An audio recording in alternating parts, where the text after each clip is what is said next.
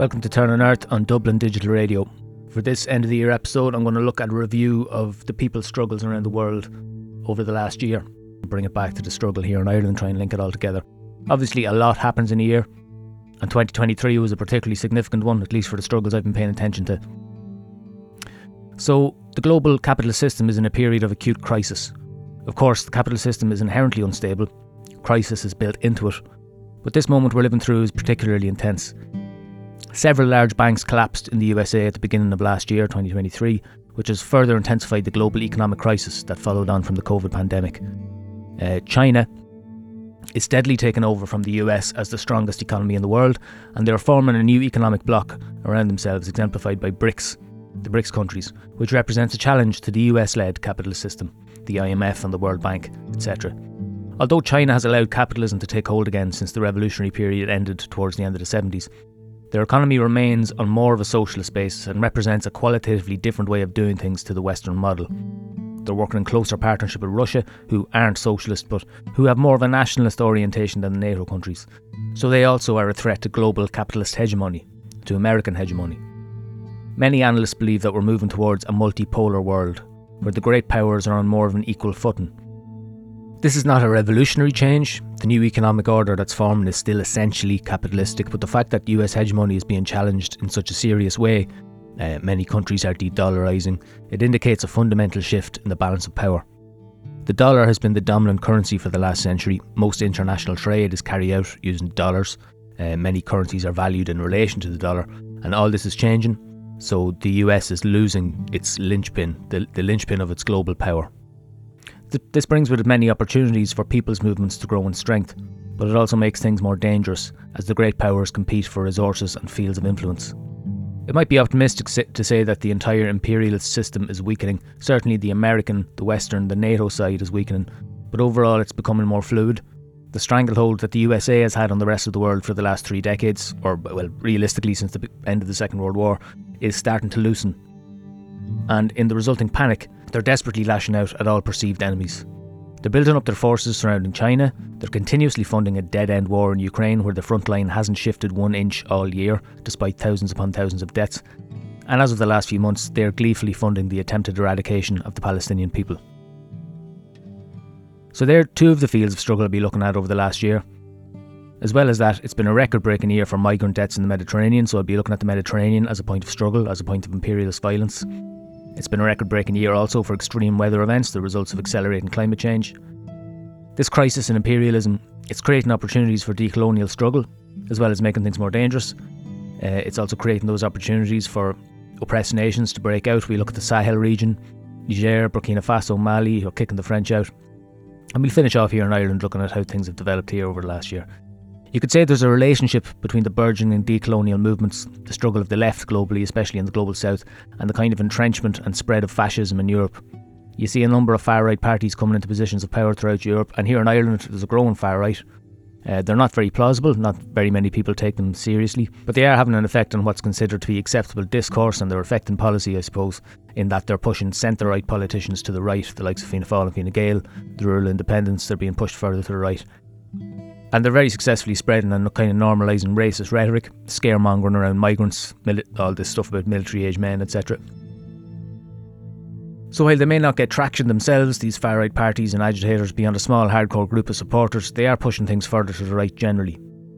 These developments, from my perspective, make it very clear that liberalism and fascism are, two, are the two pillars of capitalism, the two foundation stones. Liberalism is capitalism at peace, fascism is capitalism at war, and these two pillars are always active at the same time in different parts of the world. The shield of liberalism and the sword of fascism. Where they're deployed will change when needed, and what we're seeing is the capitalist system, the inherent instabilities that are fundamental to the capitalist system, are really, really sharpening over the last couple of years and over the last year. In response, the central powers are becoming more oppressive and more repressive, more oppressive abroad and more repressive at home. It's important for us to have an idea of how the world situation is shaping up, as complicated as it is, We'll never have a totally accurate picture of such a complex web of interlinked processes. Uh, but to understand our situation here at home, it'll help to have an idea of how things are developing globally as much as we can. So, for me, like most of I'm sure the main event that jumps out over the last year is the escalation of violence in Palestine. The ongoing 75 year long occupation of Palestine by the Zionist colonial project, the State of Israel, has been getting more news coverage than usual due to the escalation in early October. On October the 7th, a broad front of Palestinian resistance groups consisting of Hamas, Palestinian Islamic Jihad, the Popular Front for the Liberation of Palestine, the Democratic Front for the Liberation of Palestine, the Al Aqsa Martyrs Brigade, uh, the Lions Den, Mujahideen, and other smaller groups broke out of their open air prison and attacked Israeli posi- positions near the Gaza fence. This is a very ideologically diverse coalition of groups, but what binds them is the ultimate goal of liberating Palestine from Zionist occupation. The mainstream media here in Ireland and in the English speaking world frames this as a war between Hamas and Israel, characterising Hamas as an Islamist terrorist group and Israel as a sovereign state defending itself. The reality, of course, is that Palestine has been violently occupied by Israel since 1948. The media reported the October 7th attacks as attacks on innocent civilians. The reality is that the settlements are populated by Zionist settlers who are armed and who are active players in the ongoing occupation. Israel is a militarised society in which all citizens are required to do military service, and after their required term is finished, most of them remain as army reservists to be called up when needed. The media ran a series of sensationalist stories about mass rapes, beheaded babies, and the wanton slaughter of civilians. Now, over three months later, the Israeli police are unable to find any sexual assault victims, and the IDF itself has admitted that there's no evidence that Hamas beheaded any babies. And most of the deaths on October the 7th were military personnel, and there there's numerous eyewitness accounts stating that it was IDF tanks and helicopters that were responsible for most of the settler deaths. It's alleged that the IDF have a policy of killing their own people uh, rather than letting them be taken hostage. More on that later.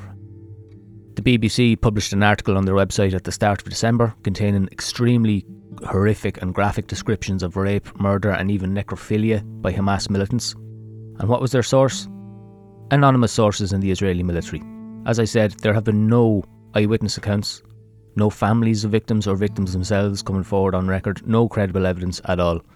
Several workers and reporters resigned from the BBC after the article was published in protest over its lack of journalistic ethics and its lack of credibility. So far from being an unprovoked attack, as the media here insist on portraying it, when we look back over the year, we can see that October the 7th was a response to ongoing Israeli violence, going back decades to the foundation of the state, which was literally built on the ruins of Palestinian villages. What sticks out this year is just how often Israel bombed Palestinians before October and the escalation in settler violence. By August, the UN had recorded 591 settler attacks in the first half of the year, showing an increase, a year on year increase in attacks and casualties. To understand this escalation, we need to look at the makeup of the Israeli state. There were elections in late 2022. Uh, Benjamin Netanyahu was re elected despite being up in court on corruption charges in what many consider a sham election. Um, although his party didn't return enough members to form a government of their own, so they needed to rely on far right parties to prop them up, including Jewish Power and the National Religious Party, Religious Zionism. Representatives of these parties took key positions in the government, like Itamar Ben Gvir of Jewish Power, who's the Minister for National Security, and Bezalel Smotrich of Religious Zionism, who is Minister for Finance.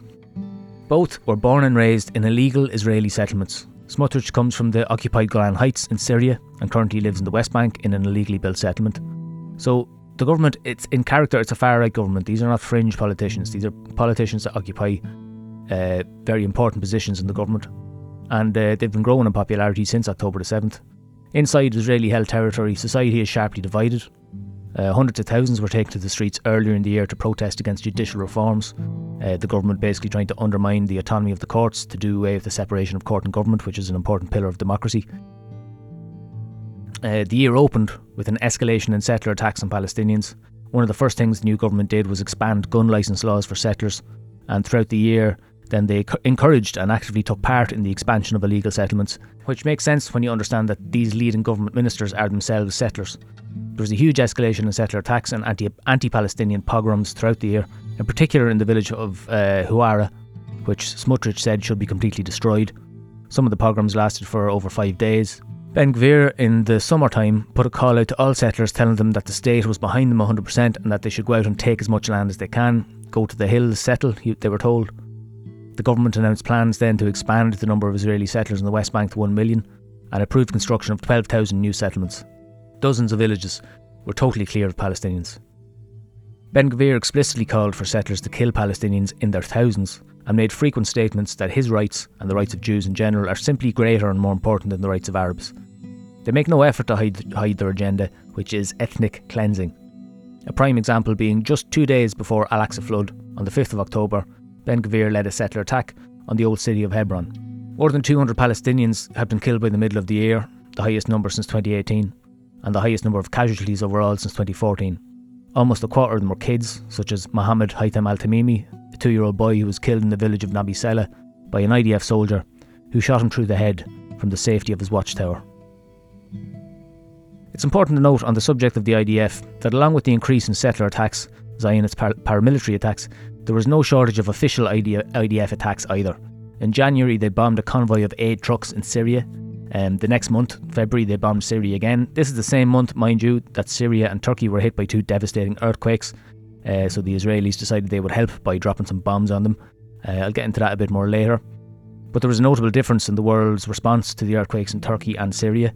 Turkey, being a member of NATO, uh, was able to access aid, whereas Syria, as an enemy of the US and the NATO alliance, they're pariah state in the eyes of the so-called civilized West, much like North Korea or Cuba. Um, I know several fundraisers in Dublin and uh, clothing desi- clothing drives for the earthquakes in Turkey, with no mention of Syria. Um, but yeah, the IDF bombed Syria, Syria while all this was happening, uh, and the US imposed sanctions, blocked aid from getting through as well. But also in Turkey, Israel, while they were bombing Syria, they did send teams of emergency responders to Turkey to help rescue efforts, which was a lot nicer than dropping bombs.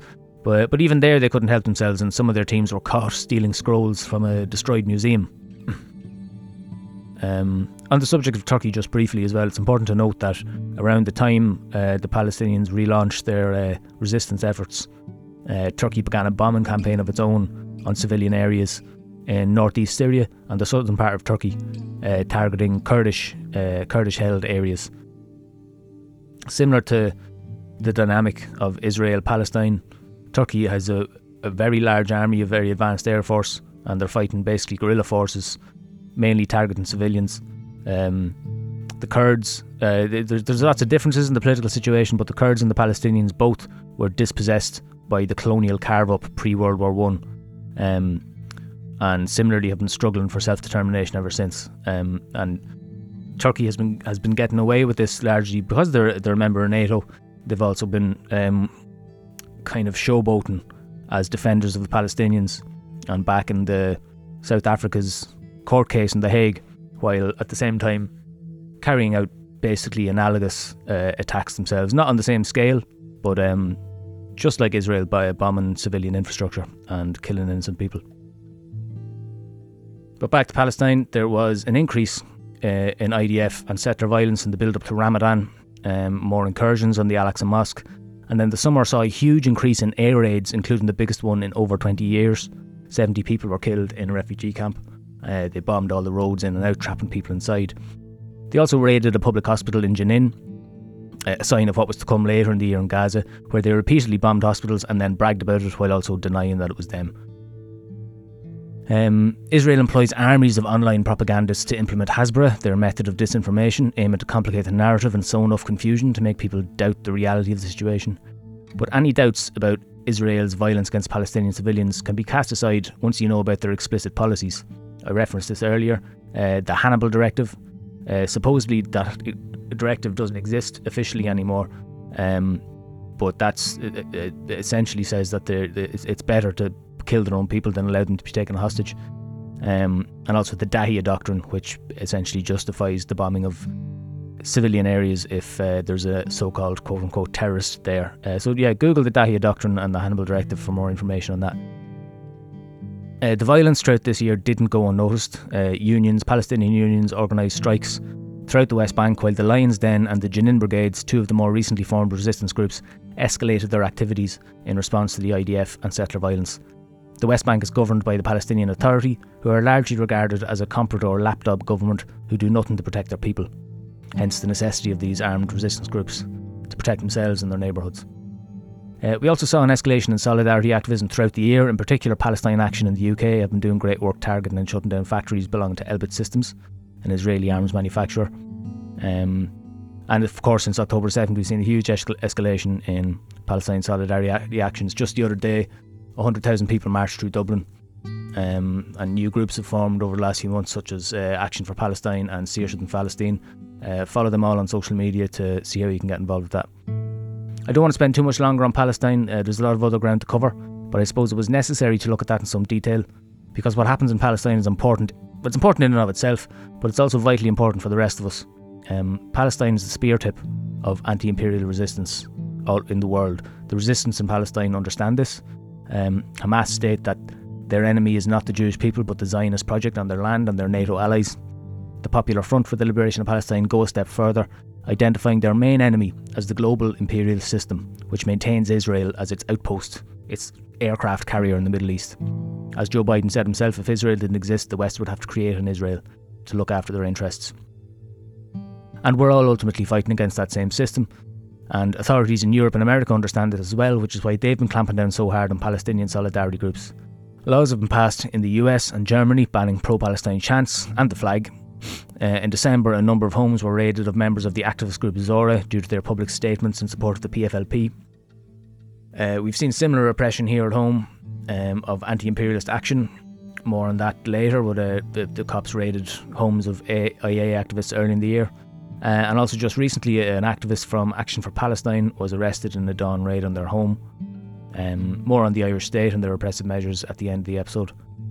Uh, but what's obviously the most significant solidarity action has been taking place in neighbouring countries, in particular Lebanon and Yemen. Uh, in Lebanon, the militant group Hezbollah have been engaging, they're not exactly a full on war with the IDF, but they've been engaging the IDF here and there along Israel's northern border, which is really important because it's keeping them occupied and giving some much needed relief to their comrades in Palestine. Um, and of course, uh, in Yemen, the Ansar Allah or Houthi movement uh, they've been occupying uh, and blocking Israeli and Western warships and preventing Israeli ships from passing through the strait. And it's this that has led to more direct intervention by the United States. And it's telling that it took economic damage to prevent an, preventing an oil tanker in particular from being shipped. Um, it's telling that it took that for the United States to step in and for Rishi Sunak, the Prime Minister of Great Britain, to call for a ceasefire in Gaza. He had made no mention of a ceasefire up until the Houthis held up some oil tankers to ransom. Um, and that speaks volumes about where the priorities lie. Like over 20,000, realistically, more than 30,000 people now have been killed. Um, but as soon as some economic threat was made, it's like, oh no, it's time to end this now. Um, so that's developed quite significantly over the last couple of months. The US uh, started Operation Prosperity Guardian to send ships into the Mediterranean, and of course, in the last week, the US and the UK, with a number of other countries allied to them, have started bombing Yemen. Um, which again, Israel can kill 30,000 people without any repercussions. Uh, Ansar Allah hold up a couple of ships and they get bombed. But crucially, in the last month, uh, France, Spain, and Italy have all removed themselves from the command structure um, of that operation, which is a very significant development. Uh, so while things are extremely grim, we can see that the NATO imperialist camp is not entirely unified and the American subjugation of the European continent is not as solid, maybe, as it once was. So, further west in the Mediterranean, it's been a significant year for migrant deaths as migrant deaths reached a five year high.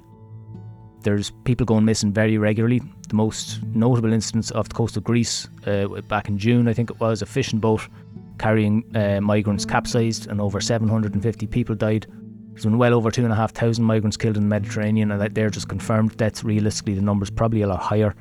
Um, in response to that boat capsizing, there were huge protests throughout Europe, but particularly in Athens, uh, particularly strong in Athens, as people correctly identified the Greek state, their coast guard, as responsible for the deaths.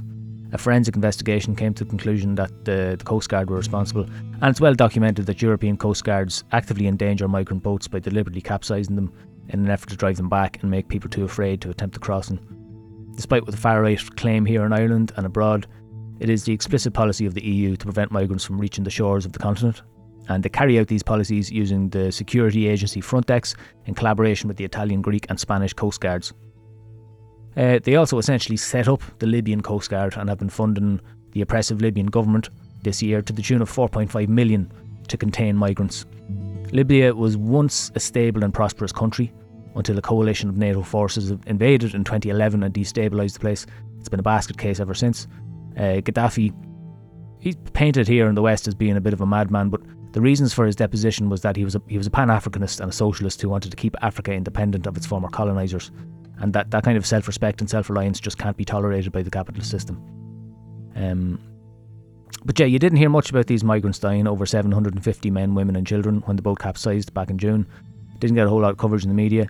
It happened around the same time, though, that five rich dickheads drowned in that submarine. Uh, oh, sorry, not a submarine, it was a, a submersible. A submersible.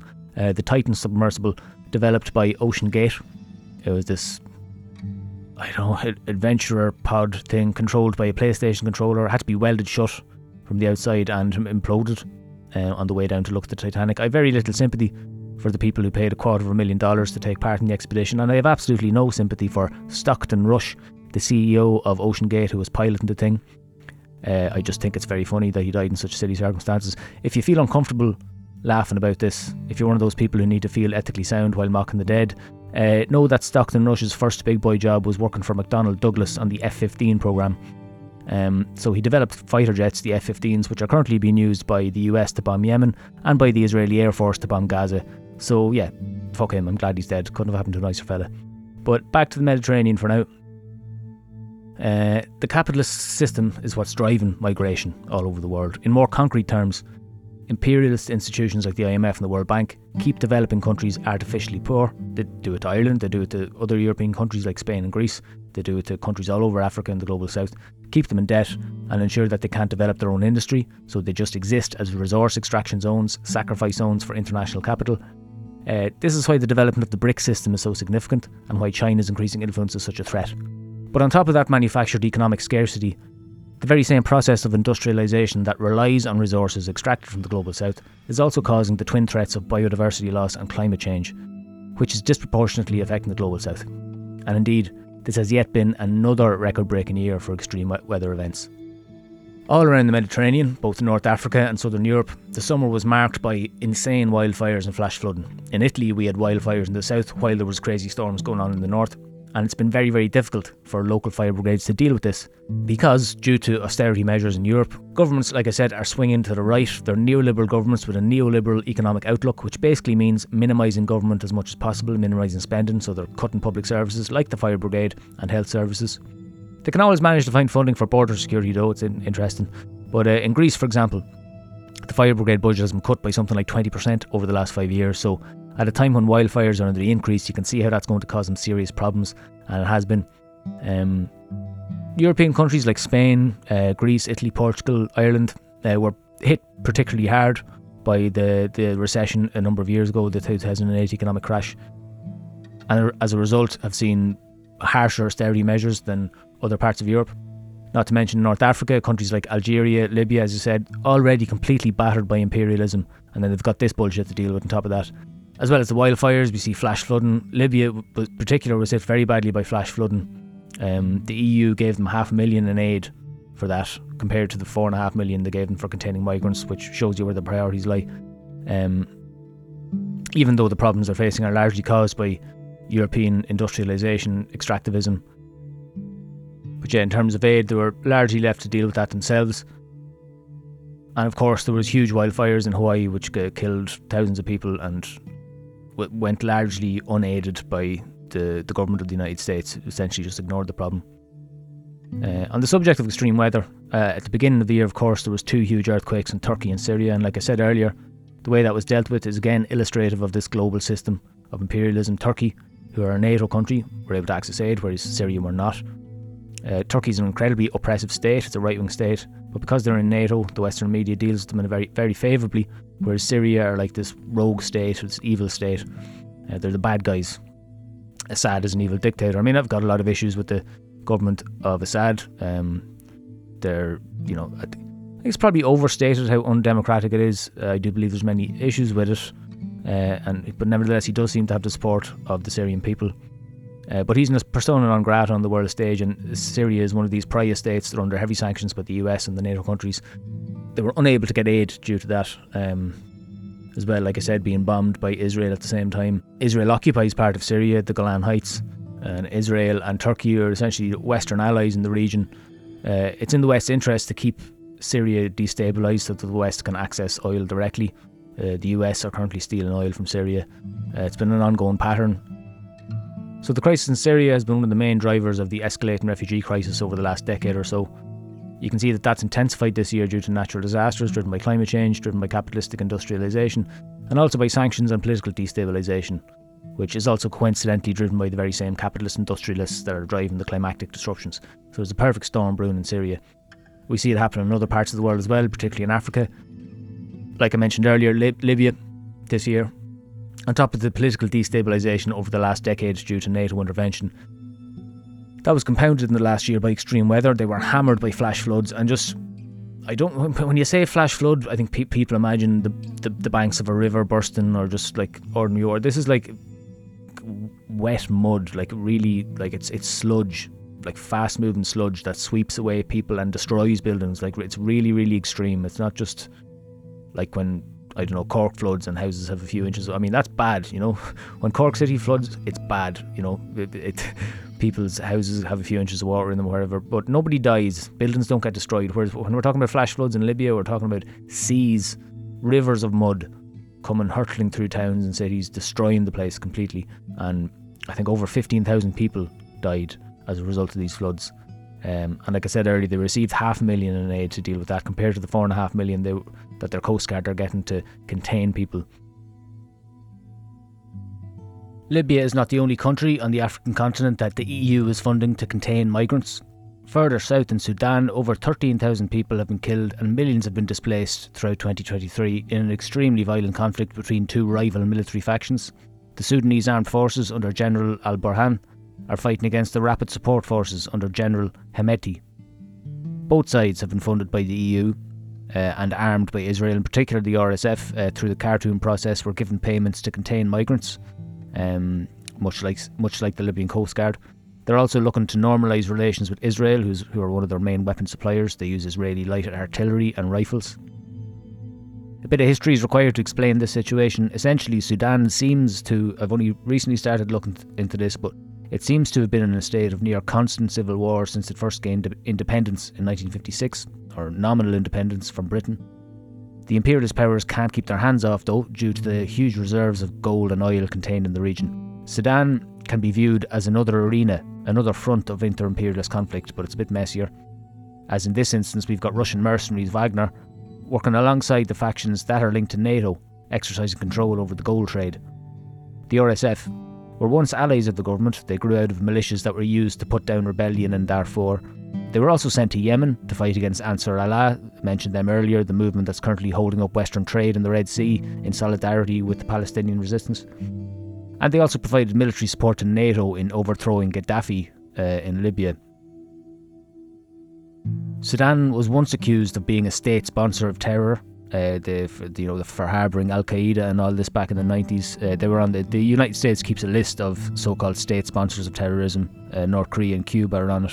It's total nonsense uh, definition. It doesn't mean anything other than we they're enemies of the USA. Um, Bill Clinton uh, ordered the bombing of the only medical production facility in Sudan at the time, claiming falsely claiming that it was a chemical weapons factory. Sudan were taken off that list in 2022 in exchange for helping uh, Israel, Saudi Arabia, and the United Arab Emirates um, in their in their regional conflicts. And of course, they are all allies of the United States in the region. The current violence is in the context of growing unrest among the mass of Sudanese people. Since 2019, a protest movement has been growing. Uh, civilians formed resistance committees in protest against then President Omar Bashir, who was eventually arrested by his own generals. The military then refused to hand over control to the civilians. At this point, the RSF and the Sudanese Armed Forces were working together towards the same aim basically, the maintenance of elite power. Uh, the military are intimately tied up with the capital system in Sudan. Many generals are uh, involved on the boards of various state enterprises and private corporations. Back in April of this year, a months long sit in protest outside military headquarters in the capital was violently dispersed by the army and the RSF, and then and now, as a result, the army and the RSF are fighting each other, essentially over who gets to control the flow of wealth from Sudan. The street level resistance committees are unarmed, so they are at the mercy of these two military factions, who, as I said, are being financed by the US and their allies, United Arab Emirates, uh, Saudi Arabia, Israel.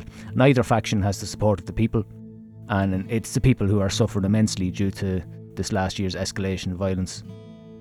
Last year saw a military coup in another African nation to the west of Sudan, but this one builds upon a broad base of popular support And this is what I really want to focus on. If we move to the west of Sudan, to the Sahel region, there's been a serious decolonial movement developing there over the last couple of years, and that's just, it's really escalated and coalesced this last year.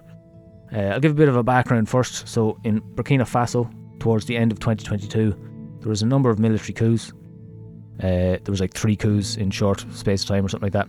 Um, but ultimately, a, a, nationalist revolutionary bloc within the army calling itself the Patriotic Movement for Safeguard and Restoration, led by a man called Ibrahim Traore, finally managed to take and hold power and put in a temporary government.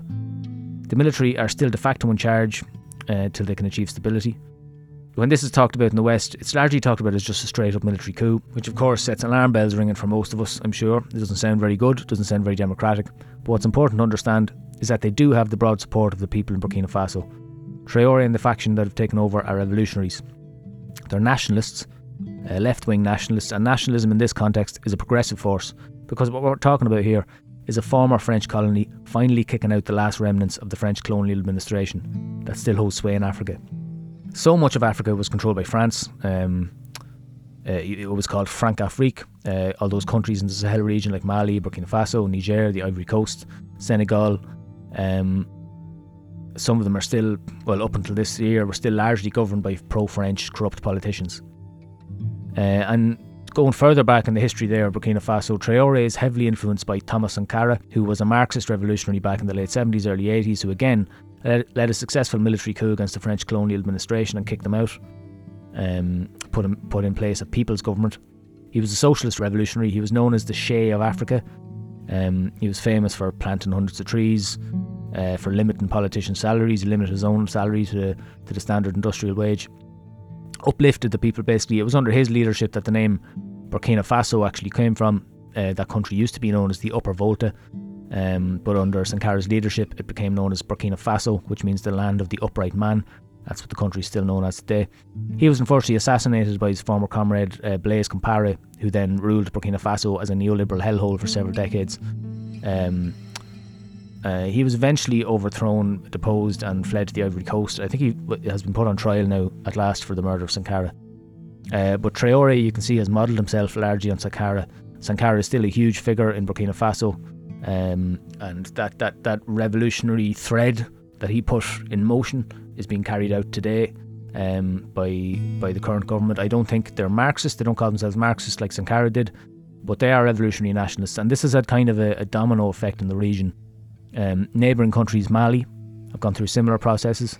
And now, finally, this year, Niger, in the summertime, had a nationalist coup of its own and kicked out the French administration. Like Burkina Faso, all this coup was carried out by the military, it happened in the context of a broad mass movement against French colonialism from the bottom up. And the way that's been playing out has been very, very interesting. The French are not going quietly. I think it was the guy before was President Bazoum was his name. He was deposed, arrested by his own presidential guard. And at the same time, protests erupted throughout Niger. The French embassy was surrounded by protesters. Um, France threatened the coup with military intervention, uh, not themselves, but through an organisation called ECOWAS, which is the Economic Alliance of West African States, or something like that. Uh, um, they're largely pro-colonial grouping. Um, Nigeria, in particular, were threatening military intervention. They're probably the strongest country in that grouping. And the Fra- France and the US were putting a lot of pressure on the coup leadership. Um, the reasons for this is not just pride on the part of France. Um, it's because of the the, the un, like Europe's wealth is largely based on the the theft of resources from Africa. Um, something like a quarter of the EU's uranium comes from Niger. Uh, the main mining company, supposedly the national mining mining company, uh, is mostly French owned. So while we're supposedly living in a post-colonial world, we can see that colonial relations uh, very much still exist. Um, while this coup was happening, while the military were seizing power, there was thousands and thousands of people on the streets of Niamey, the capital city, demanding the withdrawal of Western troops and supporting the coup. We need to understand that this is a popular movement supported by the people because they understand that their country is being exploited by European colonialism, by French colonialism, and they can see that this will improve their conditions. So while it's technically correct to describe it as a military coup, we have to understand that it's a popular uprising as well. Shortly after the coup, ECOWAS, the French puppets in the region, officially announced an invasion date uh, that they were going to militarily intervene in Niger. Um, but around this time as well, Niger, along with Burkina Faso and Mali, announced the formation of the Alliance of Sahelian States. So those three countries together, uh, Niger, Burkina Faso, Mali, they comprise about 50% of what used to be ECOWAS territory. These were all once ECOWAS countries. Um, so 50% of that, that territory is now aligned closely together, led by national nationalist governments that are anti-colonial and anti-imperialist in character. So this is huge. Um, France at that point were still refusing to withdraw their ambassador. Uh, the protests were growing and growing. The, the French embassy was eventually firebombed by protesters. Macron, in his arrogance, had he had toured Africa earlier in the year and was met with protests every step of the year, step of the way. Um, he was kept maintaining that these countries need France, that they'd fall apart without France. But what he really means, of course, as I mentioned with the uranium, is that France needs these countries. France's economy is based on colonial exploitation, so they're really panicking. Um, if if these countries can successfully take control of their own natural resources, they can charge more for them. They can get what they deserve, and they can develop their own industries and create jobs for their own people. Uh, and that's a threat to the French, because they'll have to pay a fair price for the resources they get from these countries, or they might have to pay an even greater price for uh, buying developed commodities rather than just buying pure resources from them. Um,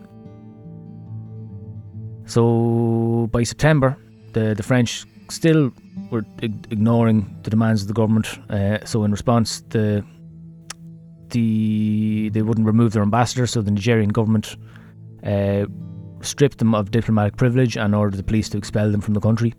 Uh, protesters breached the embassy gates, like I said, firebombed the embassy.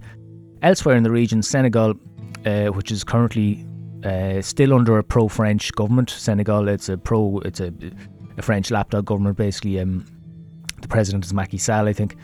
Uh, they ba- banned their opposition party. Um, the opposition leader, Ousmane Sonko, was imprisoned, and in response to that, there was huge, huge protests against the government, uh, massive turnouts. The state responded oppressively, killed several dozen people. So the, the, the, these protests were, like I said, they were sparked by the arrests of the opposition leader and the, the banning of the opposition parties. So there were anti-government, anti-French protests. Um, they continued to grow in intensity throughout the year, and grew again in response to the events in Niger. So the, all these movements are starting to knit together. There was also tensions in Chad, which I think is to the east of Niger. A French soldier there shot a Chadian soldier dead at point blank range, uh, and the Chad army had to prevent protesters from storming the French base. We also see escalating protests in other parts of the continent, notably in Kenya. There was huge protests against inflation. Uh, the protesters displayed a high level of class consciousness and understanding that colonialism has not ended, that poverty is man-made. Uh, amidst these protests, there was a particularly intense one around a British Army base in the region uh, due to cases of sexual violence.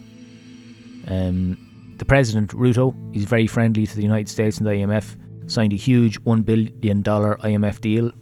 Uh, and in exchange for that, the government have to stop subsidising basic goods. Uh, it's a common thing with the IMF. They'll give a loan to a country, and in exchange, the country has to do away with social welfare programs, uh, anything that helps their people essentially, uh, cut back on spending, austerity measures. Uh, so it plunges their people further into poverty.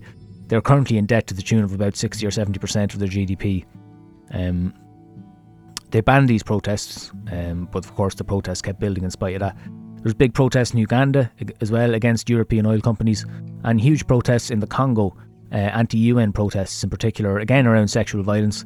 Uh, the Democratic Republic of the Congo has the biggest number of reported sexual violence by UN troops in the region, so there was huge anti-UN protests there demanding the withdrawal of troops. So you can see there's a movement across the continent to decolonise.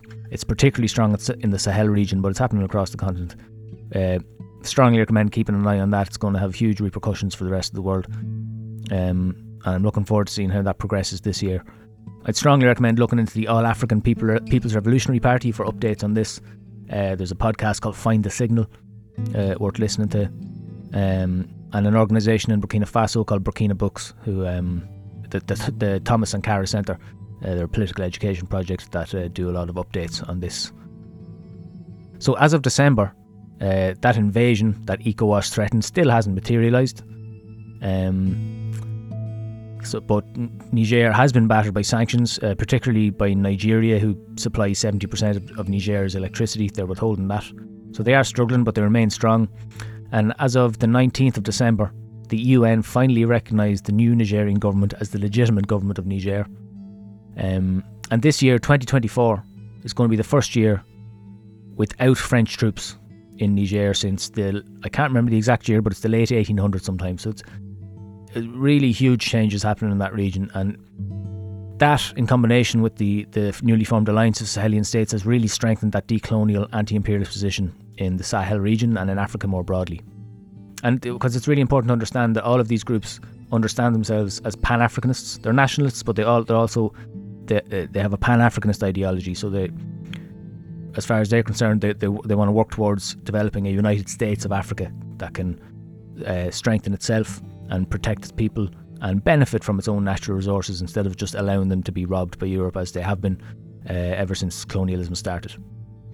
So, in direct relationship to that strengthening of anti imperial nationalist government uh, in the former Francafrique, the former French colonies, France itself is going through a, a period of intense crisis. France, like much of continental Europe, uh, there was a, a wave of strike action all throughout the year. It was particularly sharp in France, where hundreds of thousands took to the streets. They were protesting against pension reforms. Uh, over the summer, then the struggle intensified due to the death of a young man, a young Algerian man. Uh, he was 17 years old, a child really, was killed by the police. Um, he hadn't committed any crime or anything like that. It was just like a routine stop, stop and search scenario, and the cops killed him. There was months of protests against that. What was significant about this one was that it was caught on film. So, like a, a common refrain amongst the protesters was how many deaths happened that aren't caught on film. Um, so this was all happening at the same time as the the crisis for them, or the crisis of control in Africa. And it came on top, as like I said, a, very, a year of half a year of very intense strike and protest action by French workers. Uh, there was also strikes in the UK, throughout continental Europe. The RMT militancy has been ongoing. There was huge walkouts at the start of the year. Uh, likewise in Spain, you know, walkouts and lock-ins of workers. Uh, but France in particular, it's been very intense. It's um, the country's been in a period of general strike for a large part of the year. It saw some of the largest strikes since World War II. In response to these actions, the state has stepped up repression. Uh, we've also seen an increase of street level fascism. Uh, fascists were mobilising to protect the status quo, to protect the system, uh, to attack the protesters who were protesting the death of this young man. In general, throughout Europe, we're seeing a consolidation of fascist power. Um, watching how Europe has developed over the last year, like I said earlier, the fact that liberalism and fascism are the two pillars of the capitalist system becomes really clear. You can see that in France. Macron's Liberal government are perfectly comfortable marching in lockstep with Marine Le Pen's National Front uh, and the street level fascist movement that's continuously developing there and protecting the state. But all over Europe, the right, the far right, uh, fascists essentially are coming into positions of power. We've got Geert Wilders in the Netherlands recently came into power. Um, Alternative for Deutschland are becoming more popular in Germany. You can see how the German state anywhere dealing with Palestinian protesters, banning the flag, banning certain chants, same in England. And of course in Ukraine, which is still fighting its endless war against the Russian invasion, which is at this point is a war of attrition. Uh, continues its clampdown against left wing and socialist activists.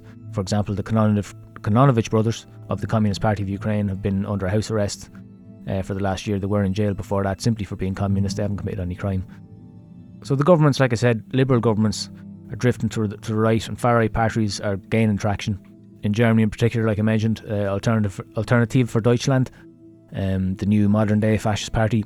Cleaner image than the old guard, but they're still just out and out fascists. They've one of their politicians in particular uh, said she refused to celebrate the defeat of Nazi Germany because she refused to celebrate the defeat of her own country. So you can see there's an increased comfort among German politicians of celebrating their past, you know, that part of the past that you really shouldn't be celebrating. And it sounds like a larger spectrum of the German public are now increasingly comfortable uh, identifying with that past. So there's an entrenchment of fascism, not just in Germany, it's generalised throughout Europe, the Netherlands, France, and Ukraine. And Ukraine is, is like the knife edge of it.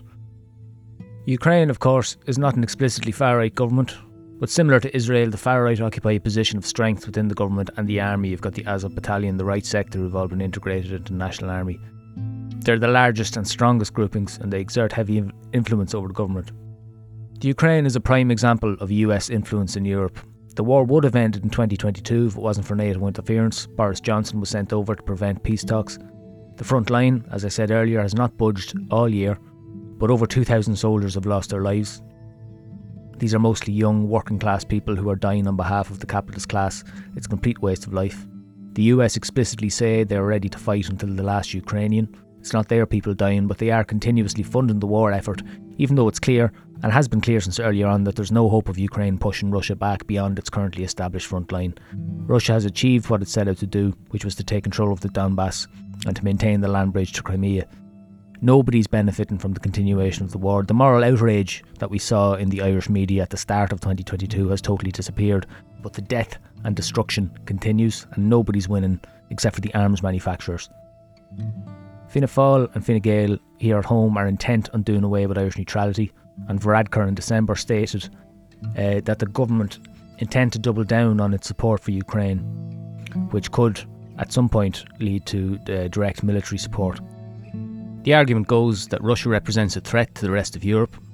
This claim is incredible in the face of reality, as America and their allies in the NATO alliance are endangering Europe to a far greater degree the effects of sanctions on Russia have been negligible for Russia, as they're having no trouble finding markets for their gas. Uh, European countries are blocked from buying Russian gas, but Russia just sells it to India, who then refine it and sell it on to Europe. Uh, so Russia are actually making more money now off their gas sales than they were before sanctions.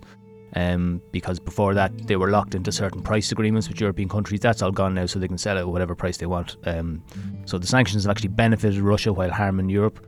Uh, kind of which suits the US down to the ground perfectly well. They, they, they don't want a, U, the US does not want a strong Europe. They want a weak, subjugated Europe that does their bidding.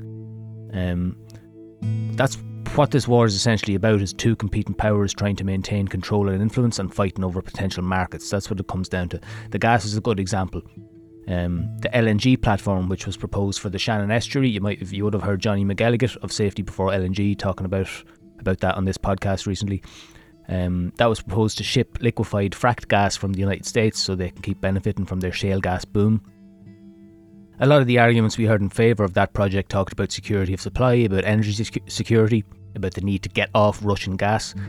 The reality is that Ireland doesn't get any gas from Russia, and changing our gas supply from the North Sea to the United States does not increase security of supply, it just makes us dependent on somebody else.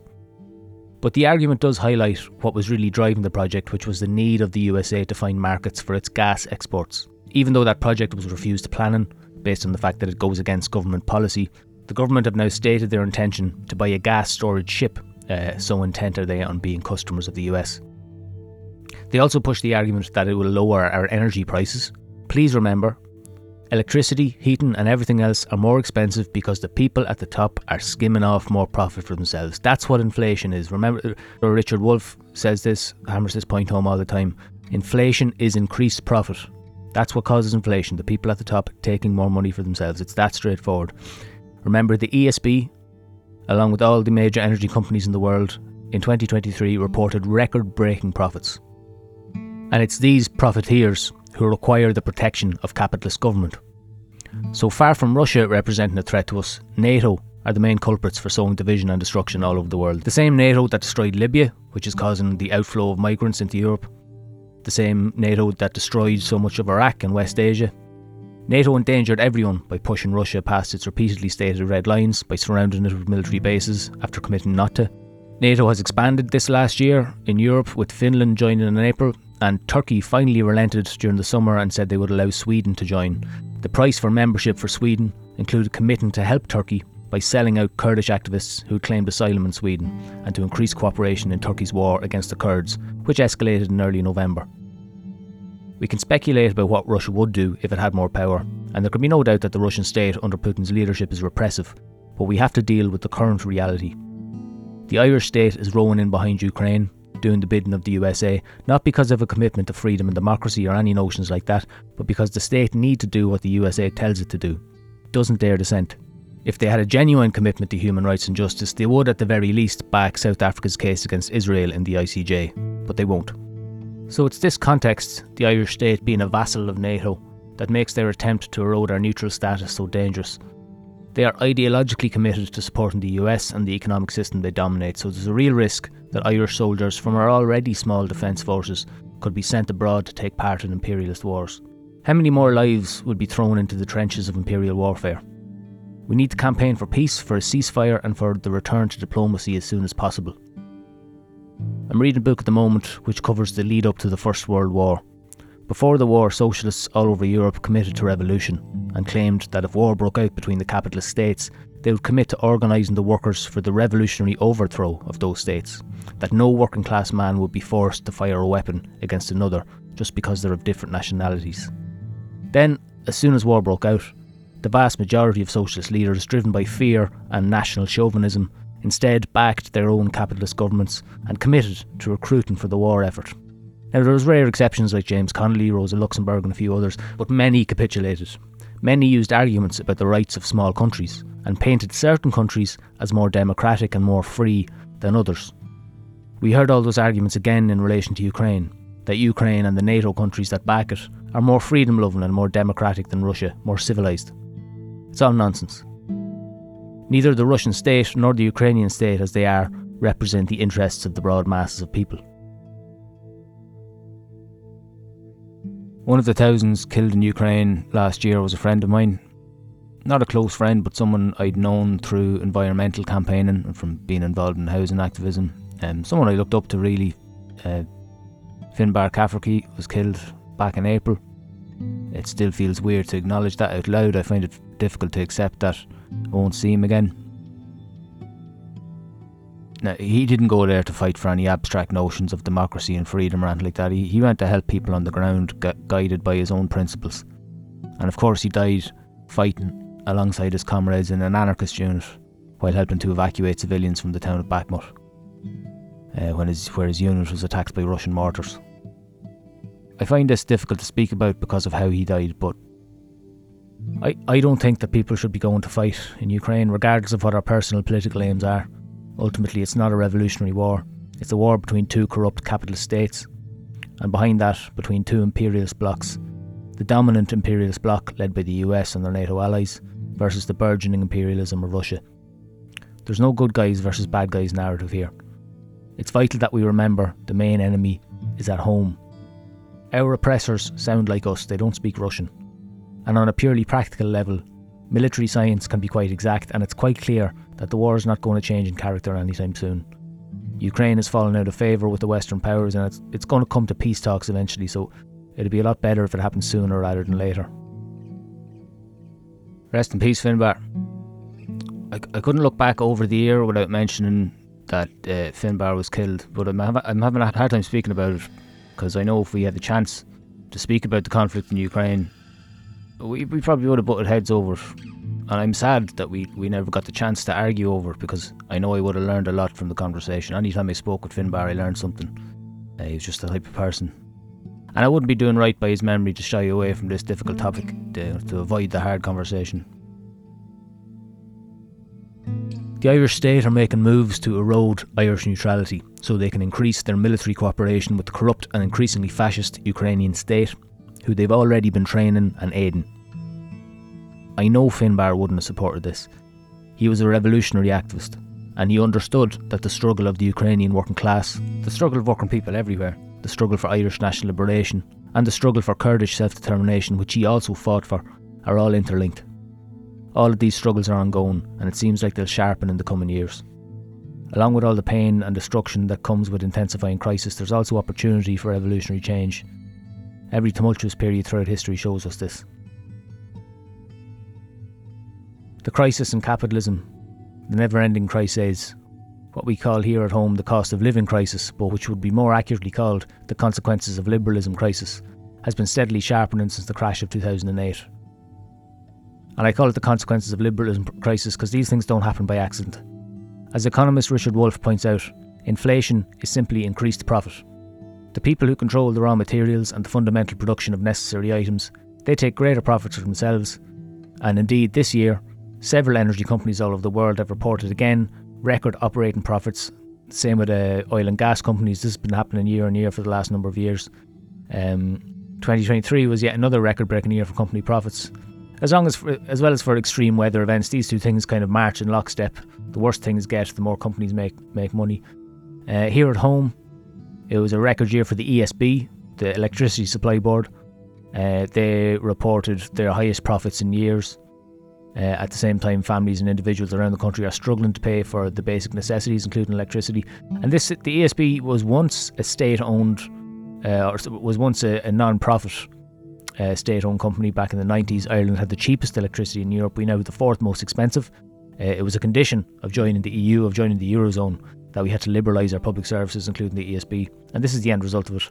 Uh, we have a totally liberalised uh, electricity supply system with a bunch of different so-called electricity suppliers that don't actually generate any of the electricity; they just buy it off the ESB and other private suppliers and sell it back to the grid. But the ESB still maintain all the infrastructure; it's still publicly maintained by our tax money. Uh, but now we pay through the nose for it. And the now privatised company, which was once not for profit, is now reporting record profits this year. So now that we're back in Ireland finally, um, homeless figures this year climbed. It was just over 11,000 at the start of the year. They're now up over 13,000. They're the official figures, so the real number is, of course, probably a lot higher. Uh, rents and house prices continue to increase around the country while the availability of houses remains stagnant. There just aren't any. There's no public housing being built, very little. Um, the developers seem keen on building office blocks that nobody needs. Uh, I spoke to one man a while ago, an electrician, who was at that time working on an office block right next to one he had just finished working on, which was still empty. Building an empty, uh, building an office block next to an empty one, they're both probably going to remain empty once that one's finished as well. Um, there wasn't a single office in the other one rented out. There's no demand for these places. I don't understand how they're getting built. Uh, corruption is the only answer I can come to, but there's an extreme lack of housing that has not been been addressed by the government anyway. The state, the government, who are still pouring millions into this maternity hospital, which is in a part of Dublin that nobody can afford to live in. I don't know where their staff are going to live once it is built. It's costing the state insane amounts of money. The consequence of liberalism crisis, the crisis of capitalism all over the world, its consequences here in Ireland is that tensions among people they're, they're at a height that I haven't seen before in my lifetime. Um, and in this, it's in this scenario that, that, the right are starting to gain some traction among uh, among communities on the ground here. The year started out with uh, protests against migrant accommodation, emergency accommodation for migrants throughout Dublin, in particular in East Wall. Um, the end of 22, that was happening, beginning of 2023. Uh, in Ashtown, a suburb of Dublin, a homeless encampment was attacked by men with dogs and hurleys and uh, sticks. Uh, there was around eight people sleeping there um, from different parts of from the world, some European, some from further afield. They had been staying there in this like little wooded area near some housing estates peacefully for months until this uptick in, in far right protests led to this vigil- vigilante group kicking them out. Uh, the results are around the same time a group of 100 men marched through Finglas to the office of Dessie Ellis, a local Sinn Féin politician, and it's important to mention that the, these groups, when they do target politicians, they target left wing politicians who have never actually been in government. Dessie Ellis is a Sinn Féin politician. Sinn Féin have never been in government in the South. Um, he, he, he was an elected councillor, possibly an elected TD as well, I'm not sure, but he's never been in the government. Likewise, they're holding protests outside of Paul Murphy's house, who is never, none of the policies that the government have put in place. Uh, these left wing politicians aren't responsible for that at all. Um, but it's that's a typical characteristic of far right movements. They target left wing politicians, they scapegoat migrants uh, and other minority groups, trans people, uh, members of the LGBT community. So yeah, what kicked those protests off was the around East Wall. There was an old ESB building that was going to be used to house asylum seekers. Huge protests against that. Initially, I think led by local people, and then capitalised on by right wing, sort of like online activists, talking heads. Um, so there, there are some genuine enough concerns in these areas. Like it's not a, a, a, coincidence that these protests start in working class areas that are really under resourced, areas that don't have proper infrastructure already. Um, the the slogan they use, "Ireland is full," is used because from their perspective, often it is. It makes sense that there will be tensions because these are areas that are already very deprived of basic infrastructure. Concerns around the areas being underserviced, and if you makes sense. You're adding more people to the mix, so people are going to be scared that that's going to make conditions worse for everybody. This is fairly basic stuff. But beyond that, a number of other slogans started to emerge, in particular, a moral panic around so called military aged men. Uh, there was a lot of focus on this being military aged men, of people being unvetted, which isn't true. Um, everyone that comes into the country under the, the international protection system is heavily vetted. If you listen to the previous series of podcasts um, that we put out last year, in conversation with Lucky Khambule, he describes the process that people go through when they're seeking international protection. It's incredibly degrading. It's a long and drawn out process. The, the, the concept that these people are unvetted is just ridiculous. It doesn't gel with reality at all. Um, but this entire situation is manufactured by the state because they insisted on taking in a large number of Ukrainian refugees and basically created this two tier uh, system of asylum where asylum seekers come from the Ukraine were given preferential treatment over asylum seekers coming from the Middle East and Africa or anywhere else. They took in something like 40,000, tens of thousands anyway, which is more than they were capable of taking in. And this has resulted in a severe crisis where many asylum seekers come here and are told that they don't have a bed, they don't even have a roof, they have to sleep in tents. Um, or they're stuffed into large hotel conference rooms, hundreds of men, and of course that leads to violence. And the right are capitalising this. There's loads of videos circulating on the internet constantly of uh, men fighting in these places, but and you know that's given as all look these are violent people that we're I- importing into the country, as they say. That as far as the right are concerned, this is part of a, a conspiracy theory by the World Economic Forum or the EU to flood Ireland to plant. They're talking about a new plantation, plantation of Ireland by migrants. But just on, it's a fairly common sense thing if you get a bunch of young men from different cultures who've been through deeply traumatizing experiences and you put them all in one big room together where they don't even have a bed. So in some cases they're told, right, that's your chair. That's your that's you don't have a bed, there's a chair there you can sleep on. Like obviously there's going to be tensions and violence in a situation like that. It's just obvious there will be. Um, it doesn't say anything about the moral character of the people that are there. I mean, you put anyone in that situation, people are going to be pissed off. Um, so obviously we need to look at the far right, but the, the the far right are simply capitalising on a situation that the government have knowingly created. Um, and the reason they did it is because for loads of different reasons, but they want to appear to be the best little boys in Europe, so they'll take in all the Ukrainians they're asked to. Uh, and the result is that they've created this perfect storm of have-nots versus the have even lesses, and that situation has just intensified over the year. Although the, the, the far right, the fringes of them in general, you know, while they're capitalising on these anti migrant protests. They have been making absolute fools of themselves in other ways, pulling various different protest stunts. In particular, there's a small group marching into libraries to burn books. Uh, in some cases, they had to bring the book in that they had issued, they had to bring it into the library themselves. The library didn't actually stock it, so they were bringing these books into libraries in order to rip them up and burn them. Um, in a couple of cases, they were actually protected by the guards while they did this. The guards stood at the door and blocked because there was counter protesters outside. Um, common thing that the guards marching in lockstep with the far right, protecting them where they can. Um, there was also an extremely funny scandal over the summer where the National Party, the National Party are probably the most plausible of all the fascist parties in Ireland. Um, most plausible in that they have one of the more coherent ones. Um, they tend not to focus too much on conspiratorial narratives, cons- uh, conspiracy theories, um, and they present themselves, you know, very clean and clean cut and um, but they, they had a leadership crisis during the summer where there was essentially a coup. The new leader ousted the old leader, and in the process, there was uh, some controversy over bars of gold bullion going missing. 400,000 euros worth of gold was taken by the new leadership. Um, no questions were asked about where this gold came from, um, but you have to be suspicious of that because this is a relatively small party we're talking about. They've never successfully had a candidate elected, so they're not getting any money from the government. You know, if a, a party here gets a candidate elected, they get a certain amount of money from the government to fund the party. The party they don't have any of that kind of funding, so they're entirely privately funded. Um, most fascist parties throughout history have been heavily funded by big capitalists. Uh, fascists are the attack dogs of capitalism. Um, so it would be interesting to know where that where that gold came from.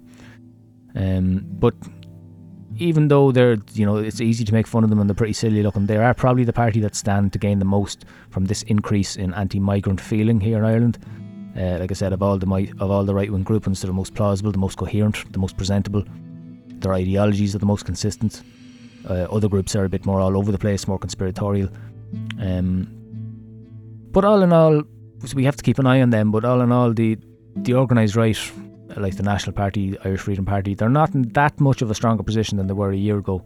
But what they have done quite successfully is spread their talking points among the general population. This talk of the Great Replacement, um, of the new plantation, that a lot of that comes from the National Party. Um, so immigration is on the agenda in a big way now. The response of the left has been lacking.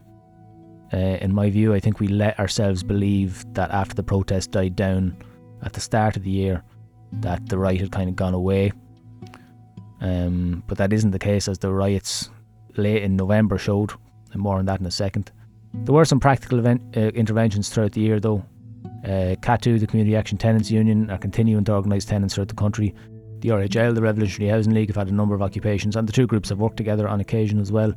Um, I'm talking about these now because a lot of these issues come back to housing. Really, if we had abundant housing in this country and well-funded social services, um, the fact that there was an uptick in migration wouldn't have been noticed. The only reason this being noticed is because of the lack of housing and the tragic state of our public services. So it's an entirely manufactured situation by the state. The state's response to the housing crisis, like I said, has been to underspend on public housing. They've underspent their public housing budget by I can't remember how much now, by a very large number this year, uh, while massively overspending on the never-ending project that is the maternity hospital and putting billions into greenways, which seem to just involve chopping down trees and closing off public parks.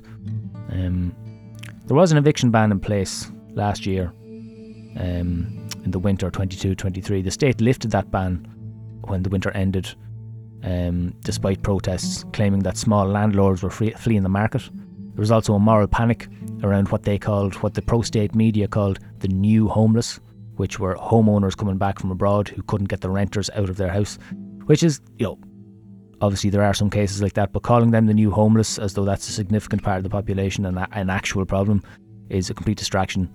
It's nothing compared to the 13,000 and more homeless people who just don't have any home at all. So the state's solution then, as it was again in the last month, is to give tax breaks to small landlords. So groups like CATU and the RHL, like I said, are vital and their activity has continued throughout the year. We, I'd love to see an increase in that in 2024, an increase in cooperation between all these groups. Um, back in April, the RHL, CATU, and a number of other groups occupied the Department of Housing. Um, later on, then in the summertime, the RHL occupied a building long term uh, for several months in Berkeley Road in Phibsborough. Uh, they used this to house migrants who had been sleeping rough outside the International Protection Office. This happened in response to a migrant encampment being attacked. Uh, like I said, this was a continuation of those those far right, far right led protests that happened earlier in the year uh, camp, an encampment of migrants was attacked. The camp was ultimately burned down. Thankfully, no, no one was hurt, um, but a number of the belongings were destroyed. So the RHL occupied this building on Berkeley Road for a number of months to temporarily house them, as the state was failing to do. And the response to Berkeley Road from the state was one of the largest evictions that I've ever I've ever witnessed. Um, they shut off. It happened in the middle of the night, around eleven o'clock at night. They shut off the road. Uh, it was the main thoroughfare. Uh, in the city. Um, there was hundreds of Gardaí. I think there was only four activists left in the building at the time. Hundreds of Gardaí to evict four activists using a helicopter, several vans, and like I said, the whole road blocked off. Uh, that was a significant development because I haven't seen a mobilisation of police like that of that size uh, for an eviction ever. In, in, I've never personally witnessed it. And as I'll get into later, the state seems to be increasing repressive measures here at home. In spite of this, there has been an uptick in squatting activity in Dublin City over the last number of months, and hopefully, we'll see more of that in 2024. People taking matters into their own hands uh, to take empty buildings, uh, whether from the RHL or unaffiliated groups, to take empty buildings and put them to use because the state are just simply not responding in any meaningful way to the housing crisis, and it's it's leading to incredible social problems that would people just aren't coping with. We're kind of left with no other choice. Like I said earlier, it's, it's in the in this context, in these because of these tensions, that the right are starting to gain traction in a way that they never have before in Ireland. Um, and the response of the left, I think, has been underwhelming. And like the proof of that, if you need it, are the riots that broke out in Dublin one night in November. A man, I think he was of Algerian descent, foreign national anyway, clearly having a mental health crisis of some kind, attacked some children with a knife. Uh, three kids and their carer, one girl in particular. This happened in the north inner city of Dublin. Uh, one young girl, little girl, uh, was stabbed and re- repeatedly. Thankfully, she's out of intensive care now. I can't imagine the stress that that the, the, herself and her family must have gone through in that moment, but uh, and still are. But that that story itself was largely overshadowed by the riots that followed. Essentially, a race riot, or it started as a, as a race riot, quickly turned into a generalised anti-Garda riot and an excuse for looting.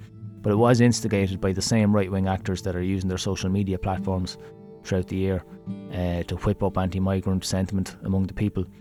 Those protests had kind of fizzled out. They're still happening throughout the country here and there. Whenever there's a um, a new migrant centre, a housing centre for migrants announced, there'll be often there's reactions to it locally.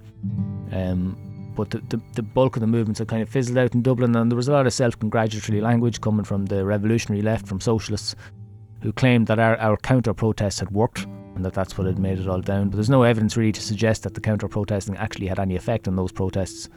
Uh, protests have a natural life cycle, these things sometimes die out of their own accord and slow down of their own accord. But we can see from that, that night of rioting that the tensions and the sentiment has not gone away. It's gone a bit quiet, but it's not gone away. It's not clear to me how we're going to address this going forward, but I think protesting isn't enough. We need to be intervening directly in communities, mobilising people before the right get to them. Um, but what's clear is that the state are more than happy to facilitate and allow it to grow. The right are doing their job for them. Um, like I said, they target migrants, they target the left, they don't target the government. Protest outside of Paul Murphy's house, the People Before Profit TD, never been in government, has no responsibility for any of this situation. And like I said, going to Dessie Ellis's office doesn't harm the government in any way. So because these people don't attack those in power, the state are perfectly happy to let that happen. Um, the state itself is drifting more towards fascism, and I'm not saying that to be sensationalist. A number of things happened this year that didn't really make the kind of headlines that they should have. Uh, we've seen an expansion of the surveillance state. Um, just a bit of background before I talk about this.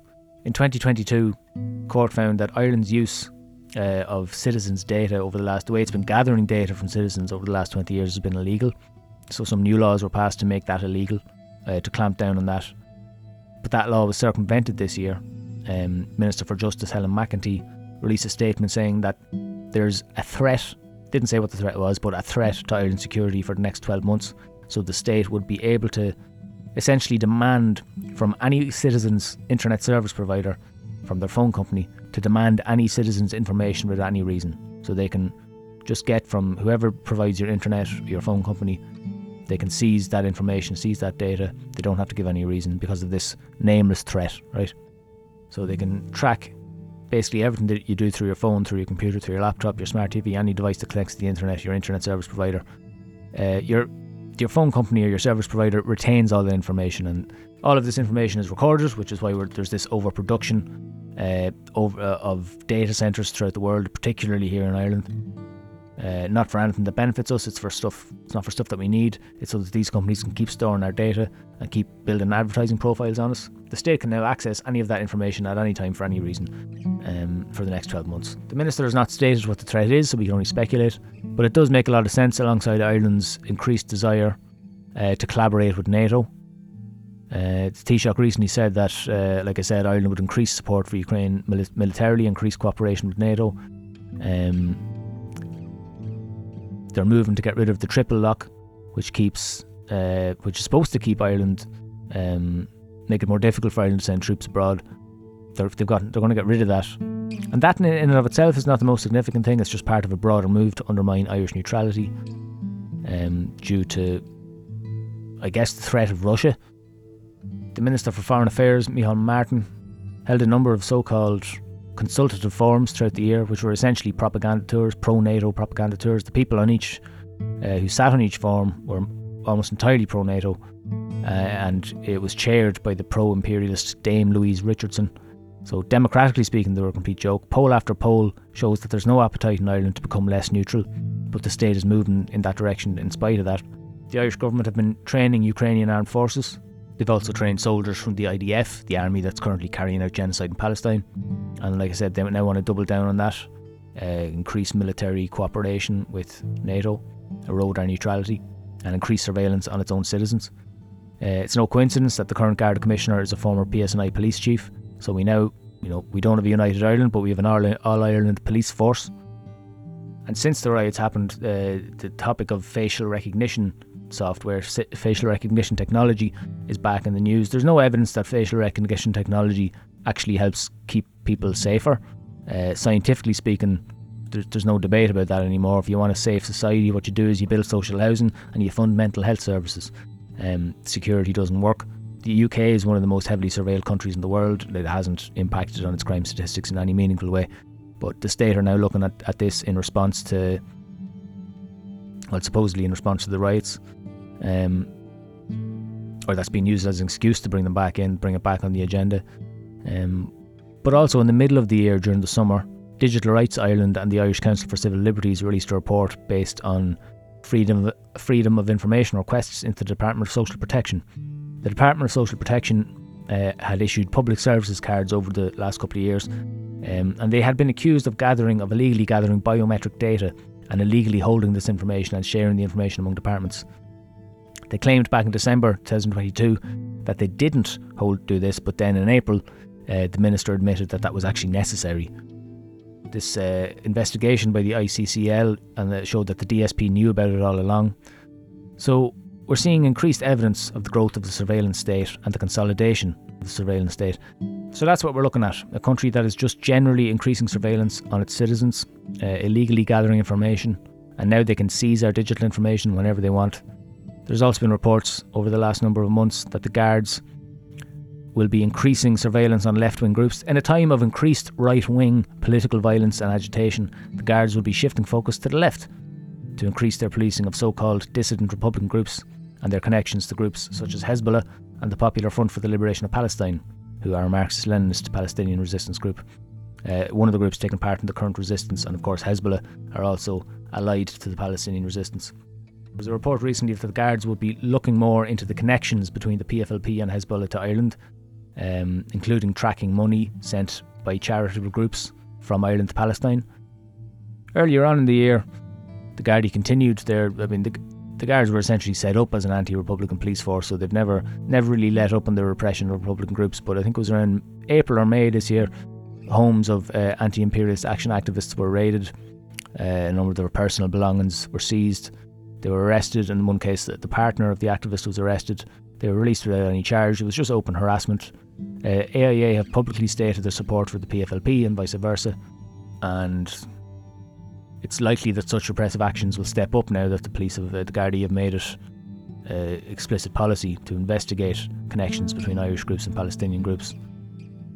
And just recently, an attempt by the Workers' Party to send money to a Palestinian charity was blocked by Western Union, and I have to assume that the basis for that was that the Workers' Party uh, is linked to, to the DFLP. The DFLP are a splinter group from the PFLP, you know, typical lefty stuff, split over ideological differences.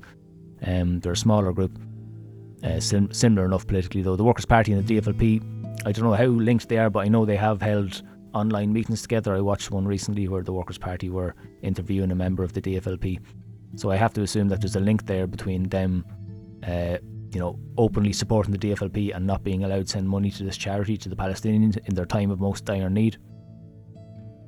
Right, so I've been talking for well over an hour now. Um, there's a lot more I wanted to cover, in particular events in Latin America, uh, the election of a proto fascist in Argentina, and the ongoing people's struggles in Colombia and Peru. But this has been going on for long enough now, so I'll wrap up.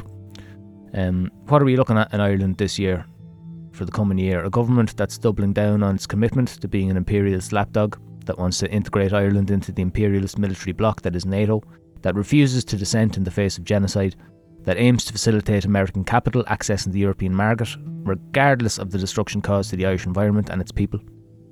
A state with increased repressive powers and surveillance abilities, a police force with more weapons and greater powers, a growing far right movement seeking to scapegoat migrants and minority groups, an intensifying housing crisis, and diminishing public services. So we need to get more active, double our efforts. If you're not already active, find a progressive political organisation that makes sense to you, that you feel at home with, and get active The two richest men in the country now own more wealth than the poorest 50%, and it does not have to be this way. I'll leave it at that for now. If you have any questions about what was covered in this episode, or if you think there's anything important that I missed out on, or if you have any suggestions for what I should cover in the coming year on the podcast for people I should interview, please get in touch at turningearthradio Earth Radio at gmail.com or find find the podcast on Instagram. And if you can afford to do so, please subscribe to Patreon and help me keep the podcast going. That's patreon.com forward slash turning earth. Slán go